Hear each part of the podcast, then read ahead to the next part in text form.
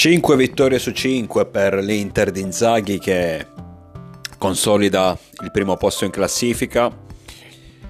I nerazzurri ad Empoli vincono 1-0 grazie a un gran gol di Di Marco a inizio ripresa. Ottengono tre punti sostanzialmente con il minimo sforzo.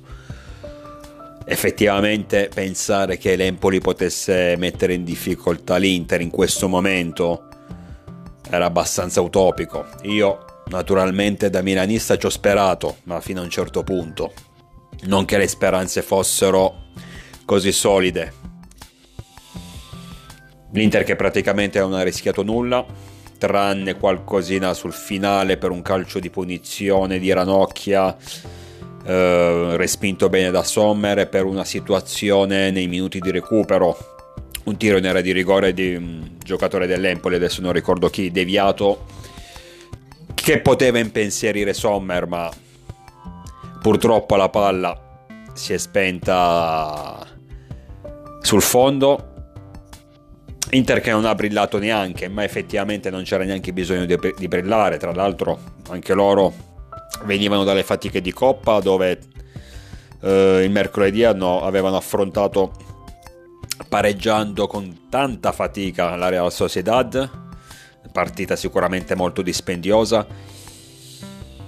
Gli è andata bene che hanno affrontato la squadra che al momento è assolutamente quella che potremmo definire come la formazione materasso della Serie A, zero punti per l'Empoli fino, questo, fino alla quinta giornata, fino ad oggi, zero gol segnati, c'è stato in settimana il cambio dell'allenatore dopo l'umiliante 7-0 subito all'Olimpico di Roma hanno fatto quel che potevano. Al momento, ripeto, c'è un divario così netto, così enorme tra le due formazioni che anzi l'1-0 forse è pure poco. Non ha brillato, lo, lo, ripeto, non ha brillato l'Inter, non mi ha fatto impazzire. Non so se inizi a subire un leggero calo dopo un inizio folgorante di campionato, oppure semplicemente diciamo è scesa in campo un po' in pantofole sapendo che con il minimo sforzo sarebbe riuscita ad ottenere tre punti. Comunque sia, hanno conquistato la vittoria, quinta su cinque partite, rimangono saldi in testa alla classifica, a tre punti su di noi. Sicuramente non mi aspettavo questo inizio, questo avvio di stagione, perché i nerazzurri secondo me sono meno forti rispetto allo scorso anno. Tra l'altro, ieri hanno perso per infortunio Arnautovic, che potrebbe stare ai box eh, per due mesi, quindi a livello offensivo hanno la coperta molto corta. Quindi non mi aspettavo questo avvio così folgorante, così scintillante. Spero che dalla prossima inizino ad avere un calo, inizino a perdere colpi. Sinceramente, le ultime due partite Mm, compresa quella di Coppa intendo, quindi contro uh, Champions League contro gli spagnoli e ieri contro l'Empoli ho visto un Inter un po' in affanno in alcune, in alcune fasi della partita. Con gli spagnoli si è evidenziato tantissimo, tant'è che praticamente sono riusciti a, a pareggiare grazie all'unica vera azione in 90 minuti con l'Empoli sarà anche perché l'Empoli è a secco di punti, a secco di gol, giochi contro l'Inter, quindi hai sicuramente una carica maggiore, hai molti più stimoli, vuoi far di tutto pur di ben figurare, quindi avrà messo un impegno massimo.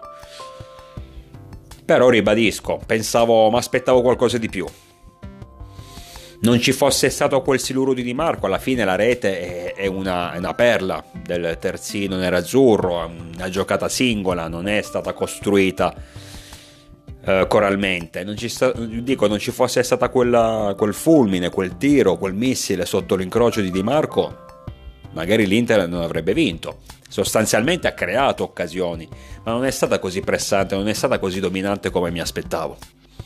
Però alla fine, soprattutto in questo inizio di stagione, la cosa più importante sono i punti da mettere in cascina. L'Inter ci è riuscita, quindi buon per loro. La Juventus, la Juventus sta facendo molto discutere per la sconfitta abbastanza singolare ottenuta in quel di Sassuolo, un 4-2 finale Partita bella, partita pirotecnica, partita che si è risolta nell'ultimo quarto d'ora. Partita dove però, indipendentemente dagli errori singoli che comunque hanno, un, hanno dato un'impronta decisiva al match, la Juve ha rischiato. La Juve eh, ha rischiato di cadere contro un, un avversario che, ragazzi, al momento sembra abbastanza mediocre. Non dimentichiamoci che il Sassuolo la scorsa settimana si è preso 4 gol dal Frosinone, stava vincendo pure 2-0, è riuscito a farsi rimontare e ribaltare completamente. Ribadisco, è vero che la, la sconfitta della Juve, i 4 gol della Juve sono stati non tutti, però due soprattutto sono stati causati da errori singoli il primo di Loriente, papera colossale di, di Scesni, tra l'altro un tiro tutt'altro che irresistibile. Il 4-2 finale l'abbiamo visto tutti, la, la dormita di Gatti nel più classico, nel più comico degli autogol. Cioè, penso che l'autogol di, di Gatti sia il, come dire, quello mm, più stupido da procurare, più, più, più banale, perché il portiere ti dà la palla, tu non vedi che la porta è sguarnita, il portiere ancora non è rientrato tra i pali, senza pensarci gli ridai la palla, però appunto essendo la porta sguarnita ti fa autorete. Cioè la cosa più stupida, cosa, un'autorete più stupida non la posso immaginare. Per carità, un ragazzo giovane, un ragazzo che deve crescere, un ragazzo che probabilmente dovrà prendere la pesante eredità di Bonucci. Ci può stare. La colpa non è sua se la Juve ha perso, perché ribadisco, la Juve ha rischiato in altre circostanze. Gli va bene che il Sassuolo è poca roba, perché è poca roba il Sassuolo di quest'anno e quindi si è mangiato gol a raffica.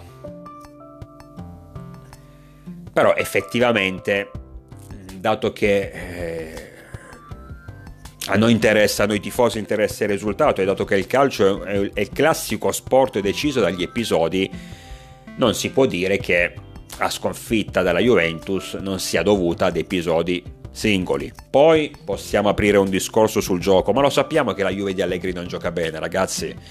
Cioè i primi a saperlo sono gli Juventini.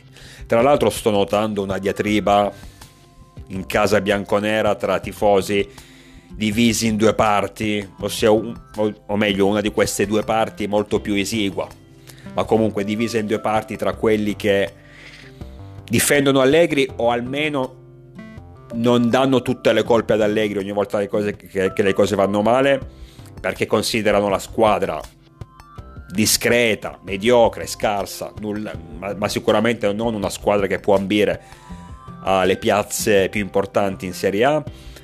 E dall'altra parte invece ci sono i, gli haters accaniti di Allegri che in ogni situazione, appena la Juve fa, compie un mezzo passo falso, si accaniscono contro di lui, contro il loro allenatore, gli dicono di tutti i colori.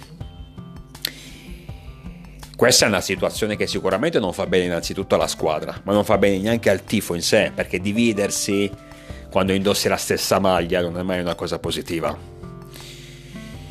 Secondo me c'è una via di mezzo in tutto questo, nel senso che una sconfitta come quella di ieri può essere imputata all'allenatore, per carità, alla fine io dico sempre quando perde, quando la squadra perde, innanzitutto la colpa è di tutti, ma comunque sia non è soltanto a causa degli episodi, degli errori sono stati commessi, però è anche vero che nel momento in cui si verificano no, delle situazioni così particolari, l'allenatore ci può fare poco. Ci ho sentito pure dire colpa di Allegri la sconfitta contro il Sassuolo perché già, già da tempo avrebbe dovuto sostituire Scesni con Perin. Ragazzi, qua mi sembra un po' come cercare di attaccarsi a qualunque cosa pur di eh, criticare qualcuno. Ripeto, io qua non, non faccio assolutamente la, il difensore di Allegri anche perché sinceramente non mi fa impazzire come tecnico, ma non è così scadente. Cioè vedo molto peggio, secondo me, poi ne parliamo, Murigno sta facendo nettamente peggio di Allegri, almeno Allegri i suoi scudetti li ha vinti, con una squadra molto più forte sicuramente, ma comunque li ha vinti e si è anche andata a giocare due finali di Champions. Poi il secondo atto della sua avventura bianconera non si sta rivelando per niente soddisfacente, questo è sicuro. Ma comunque qualcosa in bacheca l'ha messo. Poi che il suo gioco non sia spumeggiante lo sappiamo tutti, lo sappiamo benissimo e così. Che Allegri abbia principalmente bisogno di giocatori singoli, di giocatori di talento, lo sappiamo tutti. Ma che adesso ogni volta che le cose vanno male la colpa è sempre sua, no. Ragazzi, la Juventus, lo dicevo anche la scorso in uno degli ultimi podcast, la Juventus è una squadra discreta, ma discreta perché là davanti ha due pezzi da 90 come Vlaovic e Chiesa. Tra l'altro Chiesa che ieri segna il gol del momentaneo 2-2. Vlaovic invece in ombra. Tra l'altro si mangia un gol sul 2-1 per il Sassuolo, si mangia un gol abbastanza strano nel senso strano che si mangi uno così, che si mangi un gol del genere davanti alla porta. Comunque hanno due pezzi da 90 là davanti. Se no sarebbero una squadra mediocre a mio avviso. Cioè, giochi con uh, Gatti, Locatelli, McKenny, Timothy Weah, Kostic, buon giocatore Kostic ma nulla di più. Danilo, Bremer, che sicuramente a livello qualitativo alza la media, però non si sta rivelando il Bremer del Torino. Scesni in porta. Poi me ne dimentico altri, ma comunque quelli che ho nominato. Non stiamo parlando di campioni. Non so per quale motivo molti Juventini possano pensare che la loro squadra possa ambire allo scudetto. Poi tutto è possibile, per carità, eh.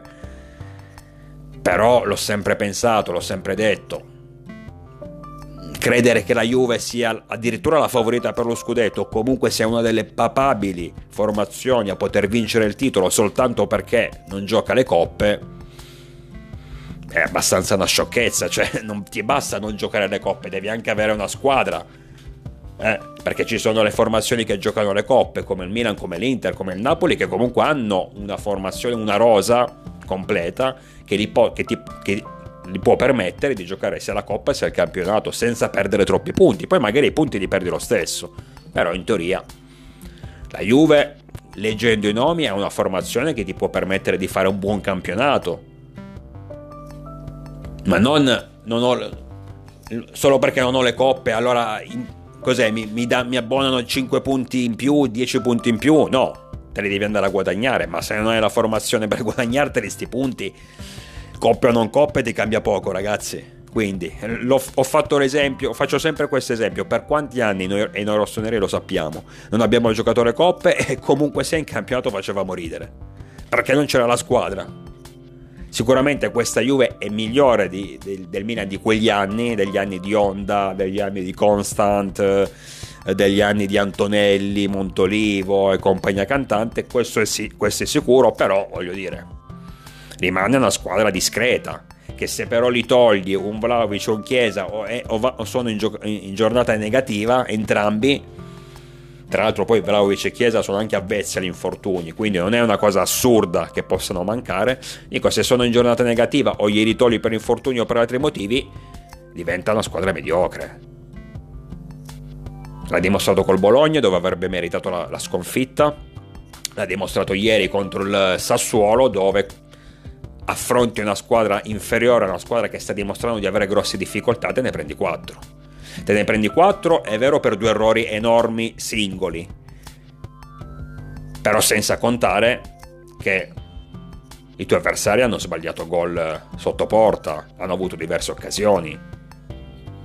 Quella era una, do, soprattutto dopo aver battuto la Lazio, in casa 3-1, devi assolutamente battere il Sassuolo. E invece non solo non vinci, ma, ne, ma ti prendi 4 gol. Quindi Juve assolutamente male.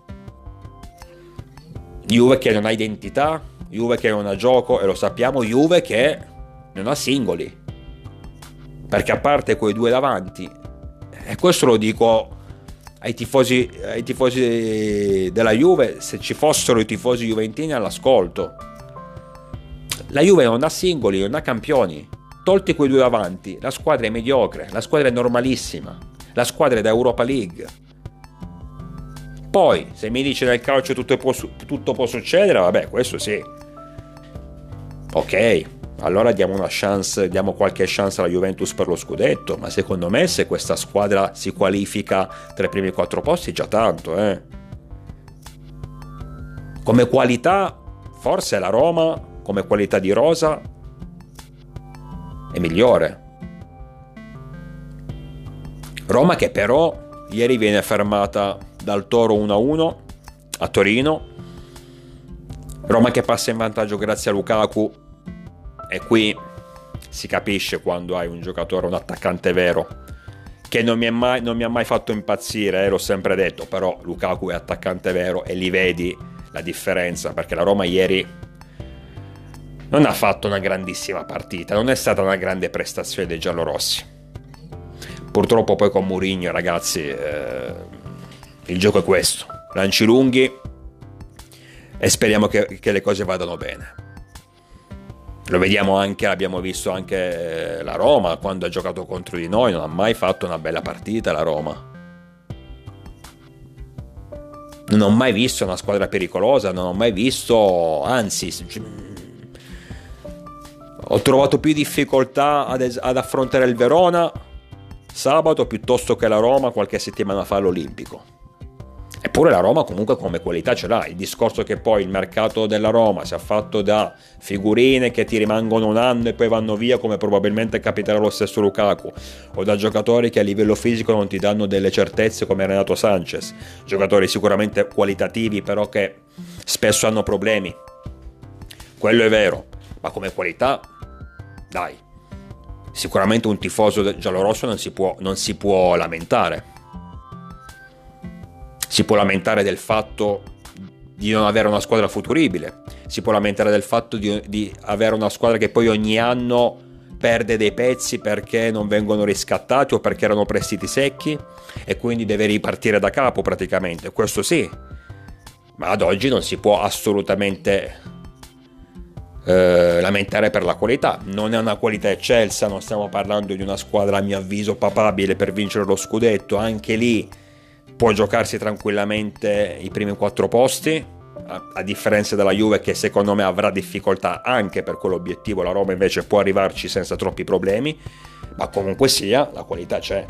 Il problema è l'allenatore probabilmente, anzi sicuramente, ma il problema dell'allenatore è da anni, da quando eh, si è messo in panchina a Trigoria. Ma, allena- ma Mourinho fa parte di quella fascia di allenatori come lo stesso Allegri, come Mancini, protetti dalla stampa, protetti spesso e volentieri dai, dai tifosi stessi, che si lasciano affascinare dal nome, però non guardano effettivamente quello che capita in campo. E c'è ancora una grossa fetta di tifosi della Roma, un po' meno rispetto agli, ai primi anni eh, di Mourinho. Ma comunque c'è ancora una fetta di, di tifosi della Roma che sostengono il loro allenatore che non capiscono che è proprio il loro allenatore a far danni. Tifosi della Roma che il tempo che fu bocciarono categoricamente Fonseca, volevano la loro testa per acclamare Mourinho come fosse arrivato Gesù Cristo, Fonseca, adesso voi mi dite Fonseca con una squadra che sicuramente è anche più scarsa di quella di Mourinho, voi ditemi se giocava tanto peggio rispetto al portoghese. E non accetto il giochetto, la, la barzelletta di dire eh, però Mourinho ci ha riportato in... Ci ha, ci ha portato in bacheca dopo anni un trofeo europeo, perché la Conference League non è neanche un trofeo, non scherziamo, è una coppetta creata due anni fa o quando è stata creata, dove ci vanno a giocare gli scappati di casa solo per ottenere più soldi solo per, far, per aumentare il business del calcio. Ma quella non è una coppa, ma non scherziamo. Avessi vinto l'Europa League ci sta, ma la conference di, di che parli? Altro che vincerla, io spero che il Milan non ci debba mai giocare in quella competizione, perché se giochi lì vuol dire che il campionato hai fatto cagare. Cioè questo è un allenatore strapagato che non ti porta una squadra di buon livello neanche tra i primi quattro posti è ancora lì che protesta appena c'è la partita in cui magari l'arbitro non ti dà rigore, ecco, partono subito gli insulti, partono subito le, eh, i, i complotti, parte subito la rissa verbale. Cioè tu non riesci a portare una squadra di buon livello tra i primi quattro posti e ti permetti pure di attaccare gli altri. E beh, certo, perché non hai abbastanza fegato per guardare te stesso, per guardare il tuo lavoro e per capire che ormai sei un allenatore passato, non sei più il grande allenatore per grandi palcoscenici, per grandi trofei. Mi dispiace essere così duro perché sinceramente poi a me Mourinho sta anche simpatico, eh. però bisogna dire le cose come stanno. Eh. Non puoi essere un personaggio che pretende che la tua società faccia grandi sforzi sul mercato, non puoi essere un personaggio che inveisce contro gli arbitri, il sistema, quello che volete quando le cose vanno male. E poi però ottieni questi risultati. Lo faceva, l'ha sempre fatto Mourinho, ma lo faceva quando andava a vincere le Premier o quando andava a vincere le Champions League. Allora lì può, lo puoi pure perdonare. Ma adesso che, che, che, fai ridere come gioco, perché il gioco di Mourinho fa ridere, ripeto, col materiale che ha a disposizione, devi solo stare zitto. Roma anche ieri disorganizzata, Roma anche ieri inconcludente che ha trovato la rete nel vantaggio nel secondo tempo a circa mezz'ora, 20 minuti dalla fine grazie a un'azione di Lukaku, perché alla fine le squadre di Mourinho sono queste, o gli metti il grande giocatore che ti risolve la partita o non vai avanti. Lukaku l'ho detto prima, non mi è mai piaciuto, non mi ha mai fatto impazzire, però effettivamente quando hai un bomber vero eh, lo vedi. Comunque già contro di noi, vi ricordate? Quando entra eravamo sì sul 2-0 per noi ancora, poco prima del gol di Spinazzola, cioè dell'autorete di Calulu comunque. Quando entra, dopo pochi istanti, limite dell'area, prende palla, cioè gli arriva la palla sul limite dell'area e subito spara alto. Poco alto la, poco alto la traversa cioè lì ti fa capire però il vero campione, il vero, il vero attaccante, come ragiona. Non solo devi avere la qualità tecnica, che è indispensabile, ma devi anche avere l'istinto di non pensarci troppo e tirare. Quindi passa in vantaggio, un vantaggio un po' risicato, un vantaggio un po' fine a se stesso, nel senso un vantaggio un po' isolato e viene pareggiata negli ultimi all'85esimo circa da un ritrovato Zapata. Tra l'altro apro una parentesi a favore del Toro, Zapata il Toro è una bella squadra, mi è sempre piaciuta. Infatti temevo molto quando li abbiamo incontrati a San Siro la seconda giornata. Per fortuna invece stati, abbiamo fatto un'ottima partita vincendo 4-1. Però la, il Toro allenato, allenato da un buon allenatore, Juric, ha una bella squadra hanno comprato Zapata negli ultimissimi giorni, nelle ultimissime ore di mercato. Zapata, tra l'altro, uno di quei giocatori che avrei voluto al Milan, magari non adesso, però nel, nel pass- in passato sicuramente. Non è più giovanissimo, ma soprattutto bisogna vedere a livello fisico come sta, perché lo scorso anno è stato martoriato dagli infortuni, tant'è che l'ultimo anno a Bergamo ha segnato solo due reti.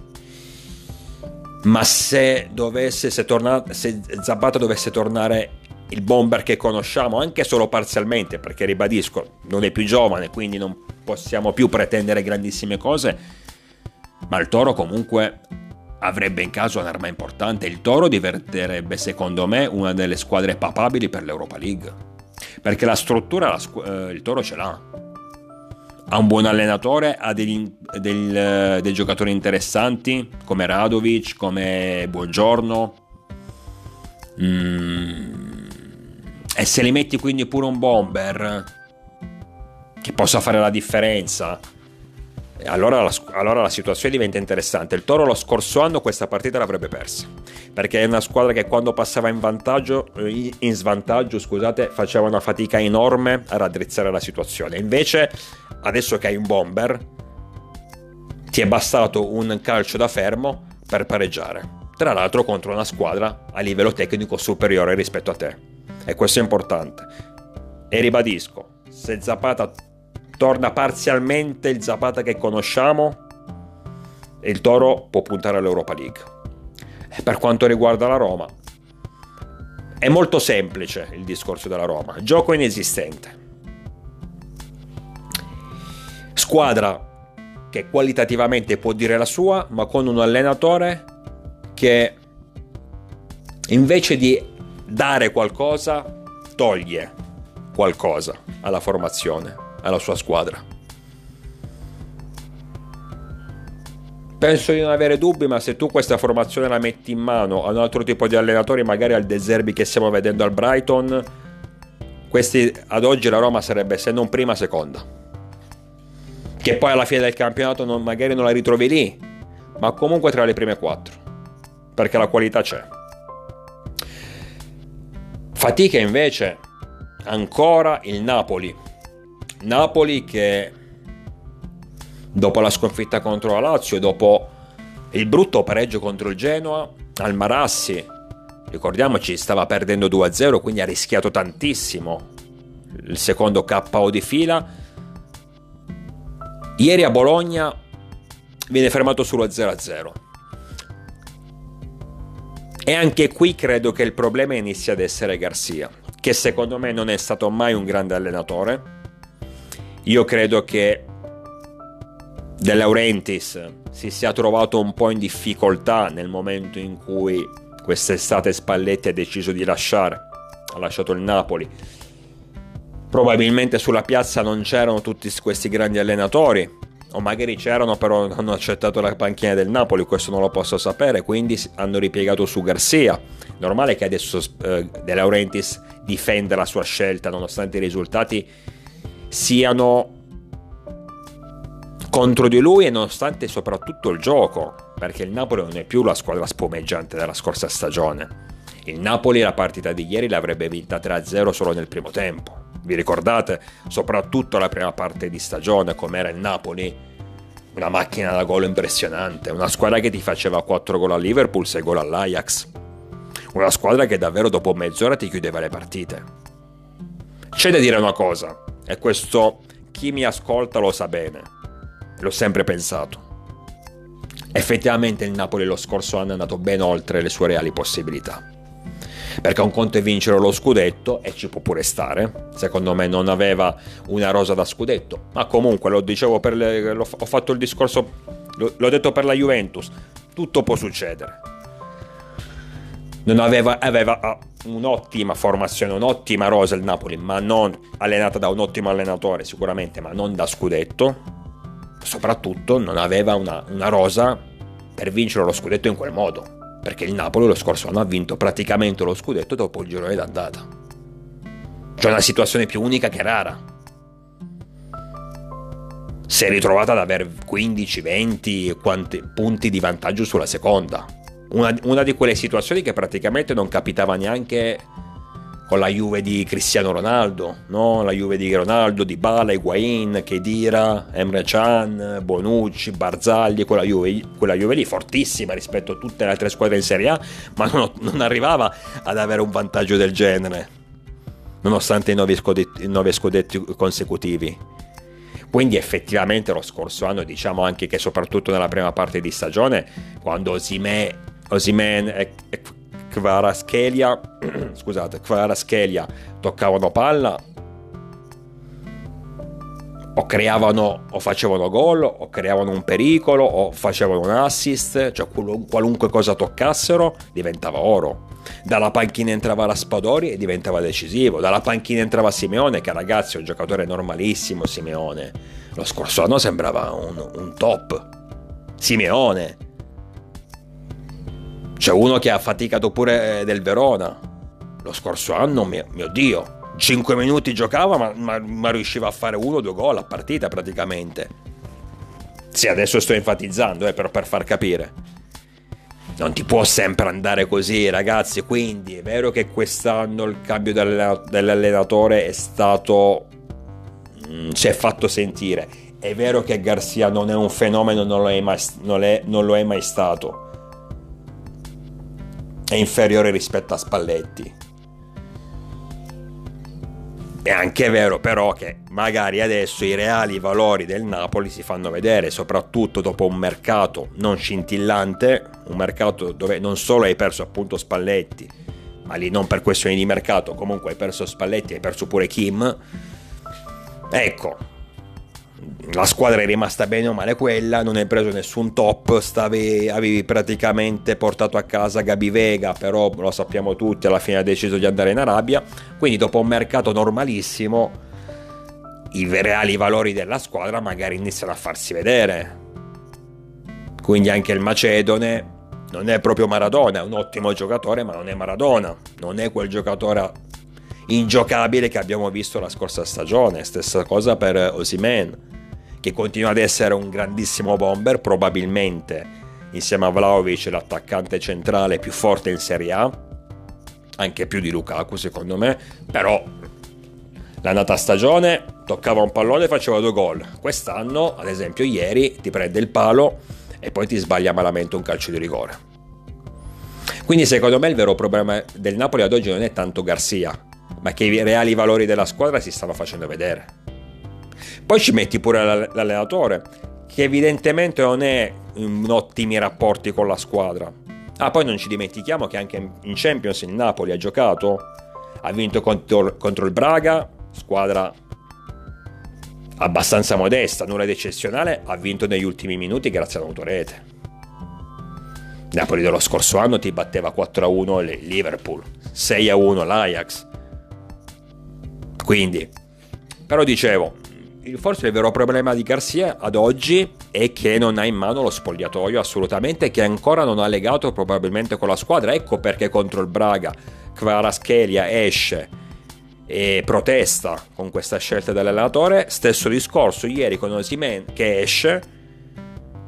E lì effettivamente secondo me Osimen non aveva tutti i torti. Comunque esce e protesta con l'allenatore dicendogli perché non, non, non giochiamo con le due punte invece di farmi uscire.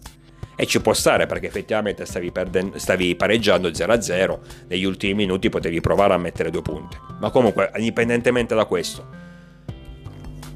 anche è vero che l'allenatore se fa certe scelte evidentemente avrà i suoi motivi, non, è, non devi essere tu Osime a dire no, gioca in questo modo, ci mancherebbe altro che, che sia il giocatore a decidere il modulo. Però più che altro la cosa che fa riflettere il fatto che appunto non, sia, non si sia ancora creata questa alchimia tra Garcia e la squadra. Forse è questo anche uno dei motivi che sta portando il Napoli ad avere delle difficoltà, perché le difficoltà ci sono. Ieri sostanzialmente non ha giocato male, eh. Il Bologna mi aspettavo molto di più. Si è reso pericoloso nel finale con Zirke, quello sì, però nulla di trascendentale. Il Napoli, ripeto, alla fine avesse messo quel rigore lì, probabilmente avrebbe vinto la partita. Ma anche il Napoli stesso ha tenuto bene il campo, però vedete a livello offensivo la squadra che faceva 3, 4, 5 gol a partita quest'anno uh, fa una, una difficoltà gigantesca, ha una difficoltà enorme a creare occasioni importanti da gol. Tant'è che ieri, a parte il rigore, non mi ricordo gran, colossali situazioni dove magari qualche attaccante napoletano ha sbagliato in maniera assurda poca roba, tengono, hanno tenuto bene il campo, hanno rischiato poco nulla, ripeto, soltanto qualcosina nel finale. Ma lì davanti, se, se, non, se, non, si da, se non si sveglia Osimè, se, se Osimè non, non trova il gol come al suo solito, è notte fonda. Alla fine le due azioni più importanti, il palo di Osimen e il rigore sbagliato sempre di Osimen. Quindi ragazzi, io penso che, ripeto, il problema principale è i tifosi del Napoli, questo non lo voglio ammettere, ma è così. È che i veri valori di questa squadra stanno uscendo fuori adesso. E non sono quelli dell'anno scorso dove qualunque cosa toccassero si trasformava in oro. Poi ci può stare anche un allenatore che comunque non è mai stato un fenomeno e che soprattutto, almeno per adesso, non ha trovato l'alchimia giusta con la squadra. Ricordiamoci che al Napoli ha fatto male anche Ancelotti, cioè Ancelotti ha fatto male ragazzi, con una squadra secondo me forse anche più forte di quella attuale. Fece male perché non riuscì a legarsi con il gruppo Tant'è che mi ricordo durante una partita, una trasferta di Champions o comunque una trasferta europea ci fu una mezza rivolta della squadra, una roba del genere, quindi... Però per dire, mm, per far capire, quando non riesci a creare un'alchimia con i tuoi giocatori, puoi fallire anche se ti chiami Ancelotti, figuriamoci con Garcia. O Garcia che, che dir si voglia, ancora non ho capito come cazzo si chiama, ma penso che sia Garcia, eh, comunque. Quindi il Napoli deve, deve, lavorare, sicuramente si riprenderà, sicuramente si rialzerà, sicuramente lotterà per i, per i primi quattro posti, però fossi parlassi con un tifoso del Napoli glielo direi, secondo me dovete, devi iniziare a dimenticarti il Napoli spumeggiante, il Napoli inarrestabile della scorsa stagione perché è stata una situazione particolare. Secondo me un, un concatenarsi di momenti, di, di, di, situazioni che hanno permesso a, a questa squadra di andare ben oltre quello che effettivamente poteva mettere in campo. Poi passiamo alla Lazio. La Lazio che probabilmente è tra le big al momento è quella che mi ha deluso di più. Perché la vedo una squadra senza anima. Sarri non sta riuscendo ad imprimere, nonostante sia cos'è, ormai già il terzo anno se non sbaglio, non nella panchina biancoceleste, però ancora non, è, non riesce ad imprimere il suo marchio, il suo gioco. Il famoso gioco, il Sarri Ball, come dicevano in Inghilterra ai tempi del Chelsea. Squadra in grande difficoltà, squadra che secondo me il problema parte dal mercato. Perché io vedo tanti tifosi della Lazio entusiasti, parlano di una squadra forte, parlano di una squadra più forte rispetto allo scorso anno, secondo me no.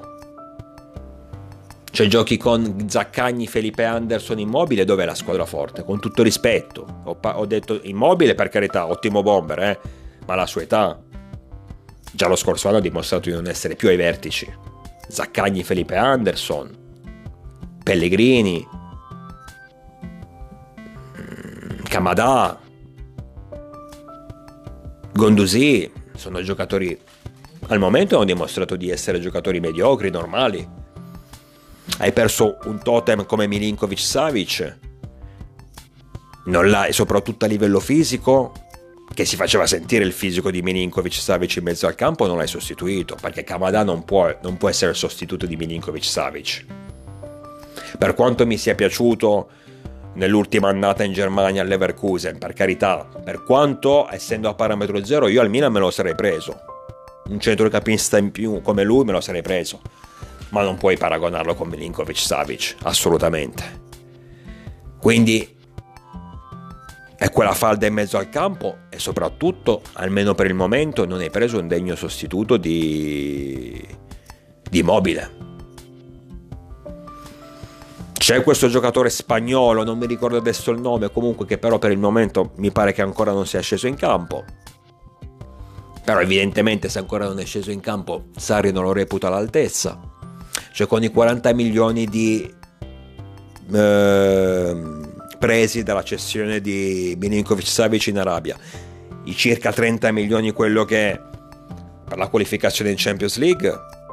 Tra l'altro pure, lo, pure questo, eh, questi, la, la, Lazio lo scorso anno è arrivata seconda, ditemi com'è possibile che la squadra normalissima possa arrivare seconda. Comunque, qualificazione in Champions 40 più 30, 70 milioni circa, mal contati non dico che li devi spendere tutti come abbiamo fatto noi sul mercato dopo la cessione di, di, Tonali, ma una buona parte li devi spendere.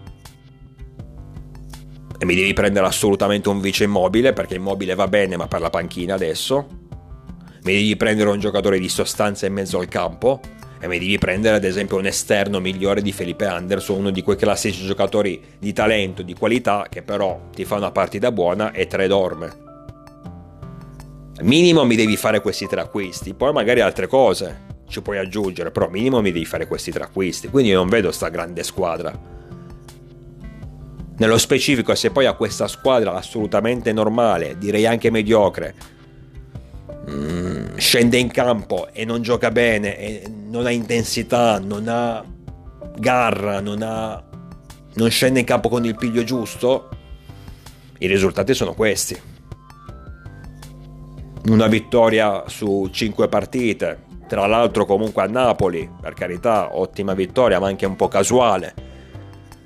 Ricordo in quell'occasione la difesa del Napoli è stata un incubo. Poi per il resto, sconfitte, partite brutte come quella di, di, eh, di ieri contro il Monza, di sabato contro il Monza, dove hai rischiato fortemente di perderla perché la Lazio si vede sul rigore per l'azione del rigore nei primissimi minuti per il palo preso da, da, da Immobile e poi finita lì. Il Monza, il Monza che non è il Monza dello scorso anno perché il Monza dello scorso anno dopo l'inizio difficile è diventata una bella squadra. Il Monza, il Monza dello scorso anno più che, era più che temibile. Questo è un Monza che ha perso comunque degli elementi importanti. Tra l'altro, apro una parentesi, io ancora Colombo mi, mi sembra non pervenuto, cioè almeno non ha ancora fatto nulla di, di che. Da quando da inizio campionato vediamo adesso se si sveglia un minimo. Comunque non è più il Monza della scorsa stagione sicuramente. Eppure probabilmente ai punti avrebbe meritato la vittoria all'Olimpico eh? cioè dopo, dopo, dopo la partita terribile che hai fatto contro la Juventus ti sei presa tre gol da una squadra che ho detto prima discreta ma niente di più vai in casa contro il Monza e, ti, e, e pareggi contro una squadra in grossa difficoltà che avrebbe anche meritato la vittoria. Si sono esaltati tanto per aver pareggiato all'ultimo istante contro l'Atletico Madrid grazie al gol di Provedele, il loro portiere, e io dico, cazzo esulti, cazzo ti esalti tanto, ma se ti ritrovi all'ultimo istante a pareggiare contro l'Atletico Madrid, per carità la signora squadra, eh, sicuramente, ma soltanto perché il tuo portiere a segnare, cavolo, fate le due domande. C'è poco da esultare. Ragazzi, la partita contro il Monza di sabato sera è stata drammatica a tratti. C'è la squadra proprio spenta, vuota, lenta, senza, senza le, una minima idea. Il solito copione si cerca di dare palla a uh, Immobile e speriamo che il bomber faccia qualcosa, ma Immobile ha quasi 40 anni non puoi aggrapparti ancora a lui per l'ennesima volta, ripeto, soprattutto dopo aver avuto la possibilità di fare un mercato importante con circa 70 milioni a disposizione e ancora alla fine ti aggrappi a immobile. Eh ragazzi, dai. La Lazio deve assolutamente cambiare rotta. Nel minor tempo possibile, anche perché ormai i punti, anche se siamo alle prime giornate, i punti, per, i punti persi sono persi, eh, non è che li recuperi. Poi va bene dire ok, non guardo la classifica dopo 5 giornate, infatti io, io stesso adesso io non la guardo, il Milan dovrebbe essere secondo se non, se non sbaglio, ma non, non, mi interessa, io guardo i punti, guardo, guardo più che altro non perdere troppi punti eventualmente. La posizione non me ne frega nulla, perché i punti persi, che sia la prima giornata o sia la, o sia la trentesima, sono sempre punti persi.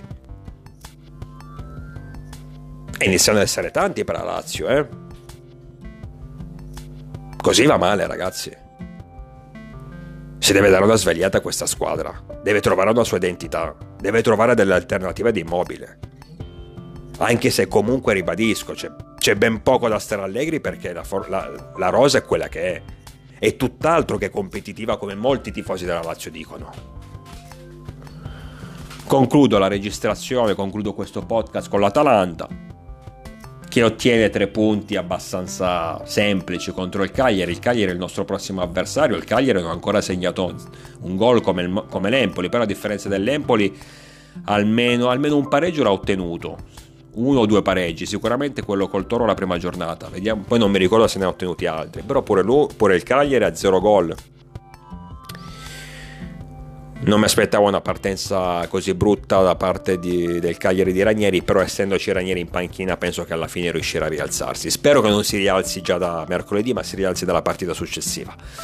Atalanta c'è poco da dire, Atalanta dove sta brillando De Ketler, eh? io il discorso su Charles l'avevo già fatto, l'ho detto, ormai penso che a prescindere da tutto sia fuori dal progetto Milan, cioè penso, è chiaro che sia fuori dal progetto Milan, se il Milan ci avesse creduto l'avrebbe dato in prestito secco, invece ha cercato in tutti i modi di trovare un acquirente che lo comprasse a titolo definitivo, non sono arrivate offerte congrue alla nostra richiesta, soltanto l'Atalanta si avvicina, anzi ha superato la cifra che noi chiedevamo, però in prestito con diritto di riscatto. Per questo motivo l'abbiamo dato a loro. Ma se dovesse andare male la sua avventura a Bergamo, tornerebbe al Milan non per rimanere, ma per essere rimesso sul mercato e questa volta ad un prezzo inferiore. E inoltre tornerebbe sicuramente con molto meno stimoli, perché se l'abbiamo visto dormire in campo la scorsa stagione dopo che era arrivato eh, acclamato da tutto il popolo e dalla dirigenza soprattutto che fece un grande sforzo per andare a prenderlo dal Bruges figuriamoci se dovesse tornare fra un anno sapendo che la società non ti vuole i tifosi non dico che sono contro di te assolutamente ma non, non, non si aspettano più grandi cose sicuramente tornerebbe con gli stimoli sottoterra. Perciò, guardando la situazione, ho sempre detto: meglio che De Ketelaere faccia bene all'Atalanta, in modo che poi la società bergamasca lo riscatti a fine anno, soprattutto in modo che poi noi, a noi ci entrino quei 30 milioni. Per questo non, non, rosico nel vedere far bene De Ketler come magari molti tifosi del Milan possono fare. Perché ribadisco, a parte il fatto che poi giocare bene a Bergamo non significa giocare bene a Milano, sono due cose completamente diverse. Poi c'è anche da dire effettivamente che comunque sia, almeno in questo inizio stagione, è vero che Charles ha fatto, se non sbaglio, sì, due gol tra campionato e Europa League. Uh, Mm, sì, poi uno o due assist. Sì, due assist, quindi sicuramente un ruolino di marcia nettamente superiore rispetto a quello, no? Fatto con noi la scorsa stagione, praticamente dopo 5 partite De Ketelaere ha fatto, cioè dopo 6 partite comprese l'Europa, De Ketelaere ha fatto nettamente meglio rispetto a tutto quello che ha fatto con noi in un intero campionato però c'è anche da dire che per il momento non mi ha fatto vedere sprazzi da grande fuori classe da dire oh porca puttana mi mangio le mani perché avevamo, tra... avevamo in casa un fenomeno. Fatto buone cose sicuramente, ma rispetto allo zero della scorsa stagione ci voleva ben poco a far meglio, dai. Comunque ieri l'assist per Lukman mi è piaciuto. Dicevo dell'Atalanta, ha vinto tranquillamente 2-0 senza infamia e senza lode, il Cagliari davvero poca roba. Spero che sia così anche mercoledì che non si sveglino all'improvviso, perché se dovesse essere così vado tranquillo a vedermi la partita. Io non sono scaramantico, le cose le dico tranquillamente. Eh. Poi è normale che se giochiamo da ubriachi, allora lì puoi perdere contro chiunque. Però se giochi un minimo decente, o comunque se fai la tua partita degna, dignitosa, contro questo Cagliari vinci. L'Atalanta, come per l'Inter, veramente il minimo sforzo.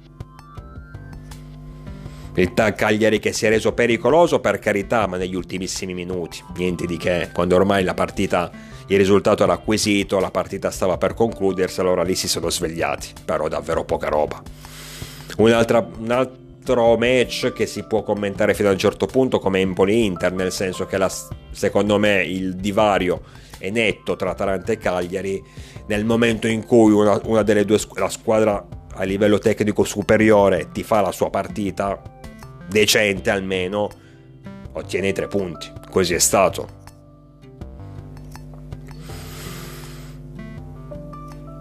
Quindi ben poco da dire, mi aspettavo, una vittoria, non cambio tanto l'idea sull'Atalanta, credo che difficilmente si qualificherà per i primi quattro posti. È una squadra diversa rispetto all'Atalanta spumeggiante che abbiamo visto negli ultimi anni, anzi negli anni, nei primi anni di Gasperini. Sicuramente è una formazione che rimane pericolosa, sicuramente è una formazione che sta valorizzando De Ketler, che sembra un giocatore completamente diverso nello spirito, ma anche nel modo di, di stare in campo, ma anche nel modo di esultare. Sicuramente un giocatore che mm, sta ritrovando la sua identità, nel complesso però lui per il momento non, non ha fatto cose da fenomeno, ha fatto buone cose che spero possano valer, valere il riscatto, eh, però non ha fatto niente di eccezionale. L'Atalanta non è la partita di ieri che mi fa dire oddio, devo aver paura dei bergamaschi, assolutamente. Ma aspettavo una vittoria in casa contro una squadra che al momento è in grosse difficoltà e così è stato. Boh, ragazzi, abbiamo concluso, siamo quasi a 50 minuti di audio, quindi penso che possiamo, possiamo salutarci. Tra l'altro, domani si torna in campo, ci dovrebbe essere Juve Lecce se non ricordo male, comunque una partita di Serie A c'è di sicuro, noi invece scenderemo in campo a Cagliari alle 18.30 mercoledì, una partita che voglio assolutamente vincere, non facciamo sciocchezze soprattutto in questo momento perché a parte l'Inter le altre si inghiozzano, lo vediamo no? Adesso per carità l'Atalanta ha vinto, però la Juve ha perso, Roma e Lazio hanno pareggiato. Quindi, a parte l'Inter che non deve, non deve scappare, l'Inter che affronterà in casa a Sassuolo, quindi sulla carta un avversario più che abbordabile. Poi magari il Sassuolo si è galvanizzato dopo la vittoria contro la Juventus e farà un partitone, lo spero. Però al momento sulla carta la, la, la partita sembra già segnata, quindi non dobbiamo perdere punti da loro e dobbiamo cercare il più possibile di iniziare ad accumulare anche un minimo vantaggio sulle altre squadre. Perché, ripeto, stanno singhiozzando. Napoli in primis. Quindi, secondo me, se otteniamo una vittoria a Cagliari, se otteniamo i tre punti a Cagliari, qualcosina riusciamo a prendere sulle nostre dirette avversarie. Detto questo, io vi aspetto numerosi, naturalmente sempre con il diavolo dentro.